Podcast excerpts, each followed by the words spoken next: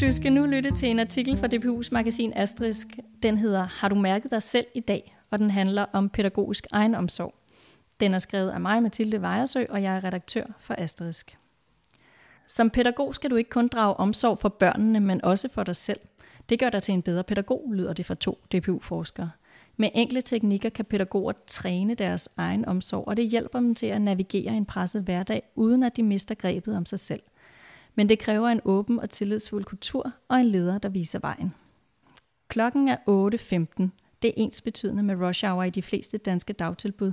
Forældre myldrer ind og ud, børnene græder, mens nogle børn er kede af det, og andre er oppe at toppes. Der er sygemeldinger blandt personalet, og den ene pædagog, der er på stuen, har hænderne fulde. Tre børn vil lægge puslespil sammen med hende, og Ella skal have skiftet blæ, og Malte har spildt sin mælk ud over hele bordet, og det er her, pædagogen opdager, at Alice og Frida er i færd med at tegne på væggen. Stop! Hvad tænker I på? udbryder hun. Sådan kan en arbejdsdag meget vel begynde for en pædagog i en dansk børnehave. Virkeligheden lever sjældent op til de professionsetiske idealer, man som pædagog er rundet af. Pædagoger bliver derfor ofte fanget i et krydspres, der ifølge Lone Svendt, lektor på DPU Aarhus Universitet, kan generere det, hun kalder moralsk stress. Du ved, hvad du skal og bør gøre, men betingelserne, som du er underlagt, forhindrer dig i at gøre det rigtige.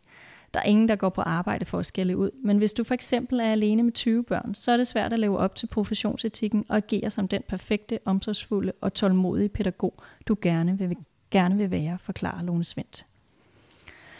Så hvordan undgår man som presset pædagog, der ingen direkte indflydelse har på normeringer og sygemeldinger, at vende utilstrækkeligheden indad og tro, at det nok også er mig, den er gal med? Hvordan bevarer man troen på sig selv og den gode pædagog, pædagogiks muligheder for at blomstre? Et velkendt mantra lyder, du skal elske dig selv, før du kan elske andre. I omsorgsarbejde kunne mantraet tilsvarende hedde, du skal drage omsorg for dig selv, før du kan drage omsorg for andre. Og netop det mantra bør fylde mere i den pædagogiske hverdag, mener Freja Feline Petersen, der er phd studerende ved DPU Aarhus Universitet. Hun ser et behov for pædagogisk egen, egenomsorg. Et fænomen, hun dykker ned i i sin phd afhandling Grundlæggende handler pædagogisk egenomsorg om at bevare sin sensitivitet over for sig selv i samspillet med børnene.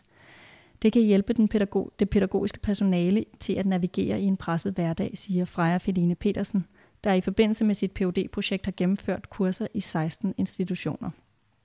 Hun indledte sine sessioner med nogle grundlæggende mærk kroppen øvelser, med klap på armene og massage og åndedræts- og meditationsøvelser. Hun måtte dog hurtigt sande, at den slags øvelser ikke fungerer for alle. Derfor understreger hun også, at det er helt okay, hvis de metoder, hun præsenterer, ikke giver mening for en, men at det så gælder om at finde nogle metoder, der gør. Jeg vil helst ikke tale om, at der hører særlige metoder til. For mange er den simple 30 sekunders åndedrætsøvelse virkningsfuld, hvis de pludselig står i tilspidsede situationer. En af institutionerne fik en massagestol installeret i personalerummet, hvor personale kan tage en pause i løbet af dagen, når de har mulighed for det. Men for andre fungerer den slags øvelser slet ikke. Så er det i stedet et spørgsmål om at få luft på cykelturen hjem, for eksempel ved at køre en omvej gennem skoven. Der var også en, der fortalte, at for hende er det gåturen på stranden et par gange om ugen efter arbejde med Metallica i ørerne, der giver hende rum til at mærke sig selv, fortæller Freja Feline Petersen. Hensigten er at hjælpe pædagoger til at opbygge en såkaldt dobbelt opmærksomhed.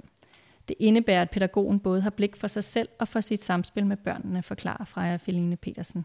Det går ud på lige at tjekke undersøgende ind i sig selv og give sig selv lov til at udskyde sin reaktion, så man ikke bare handler og handler, men også reflekterer over, hvad man kan gøre anderledes og bedre.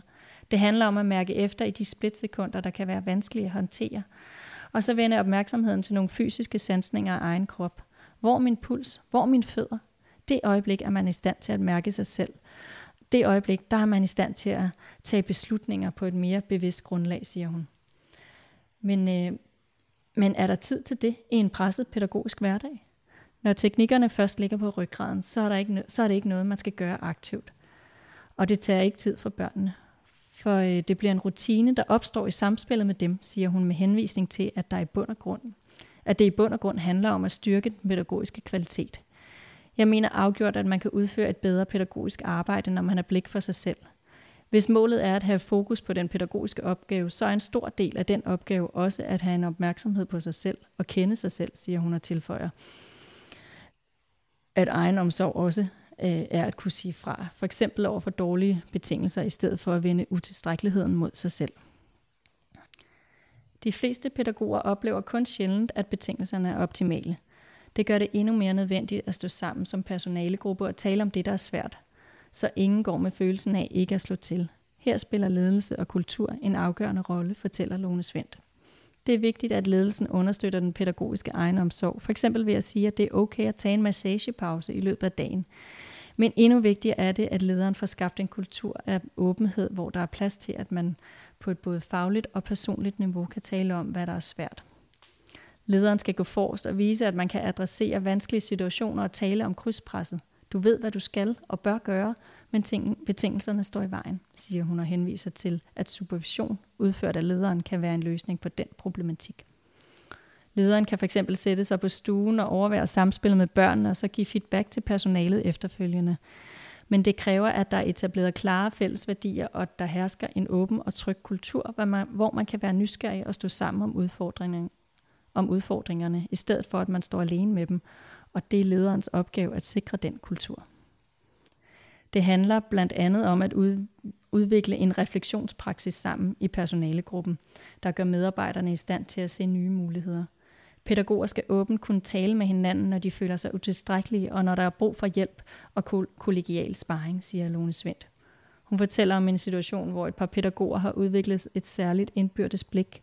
De skal bare se på hinanden med det blik, så kan de gøre hinanden opmærksom på, at der fx lige er noget, der skal ændres i tonen over for børnene. Det, at du ser din kollegas smerte som noget, I kan arbejde sammen, I kan arbejde med sammen, det vil jeg kalde kollektiv kollegial omsorgsfuldhed, siger Lone Svendt og fortsætter. I den institution var der en pædagog, der fortalte, at hun til nye, pædagog, nye kolleger altid sagde, du kan opleve, at min stemme bliver skinger, også over for børnene. Det er ikke sådan, du skal gøre. Det skal du ikke spejle. Det er mig, når jeg er presset.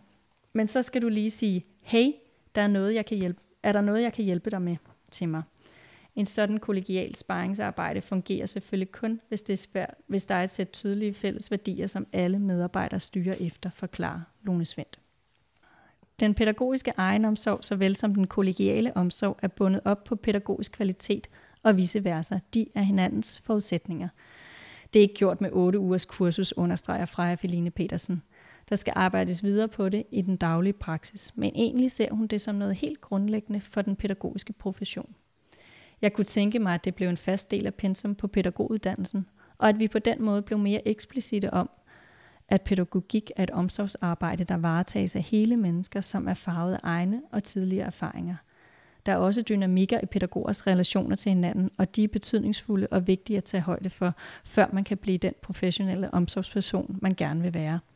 Alt det kræver en bevidsthed, som ikke nødvendigvis kommer af sig selv. Begge forskere problematiserer, at vi har en tendens til at tage omsorgen for givet i det pædagogiske arbejde, og netop det skal vi være opmærksom på, for vi risikerer, at noget går under radaren. Der skal være en forståelse blandt personalet for, hvad der er på spil i pædagogisk arbejde. Det handler grundlæggende om altid at arbejde ud for et omsorgspædagogisk ståsted, og altid se barnet som subjekt. At se barnets intention, intentioner. Det er man nødt til at dele og i tale sætte. Ellers kan der være meget store forskelle på forståelsen af, hvad der er pædagogisk kvalitet. Freja Feline Petersen afslutter sin phd afhandling om pædagogers egenomsorg i maj 2020. Lone Svendt arbejder på et projekt, der hedder Chancelighed gennem lejende lærende samspil, engageret voksen-barn samspil som udviklingsgrundlag for børn i udsatte positioner. Projektets resultater rapporteres i artikler, der udgives i løbet af efteråret 2019. Du kan følge med på dpu.au.dk-lls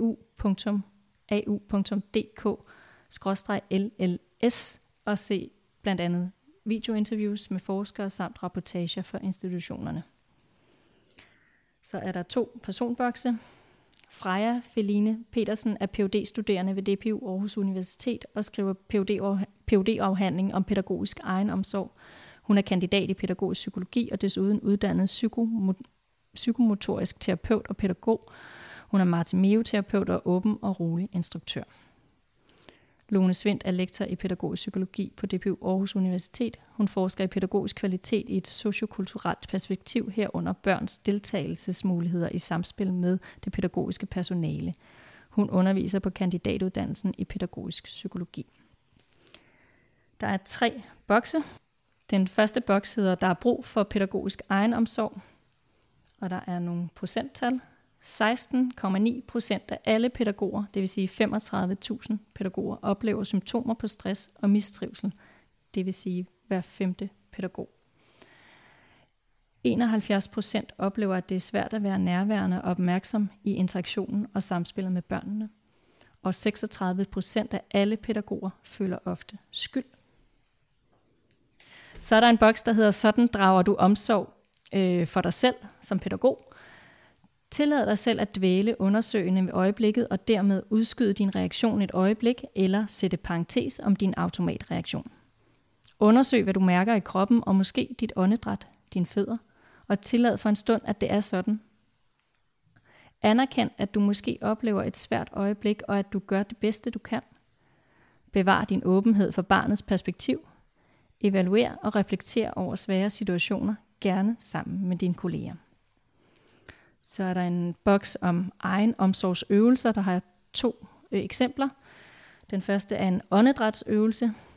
Registrer dit åndedræt uden at forandre det, eller vil have det på en særlig måde. Registrer, hvordan du mærker det. Er det roligt og afslappet, hurtigt eller spændt?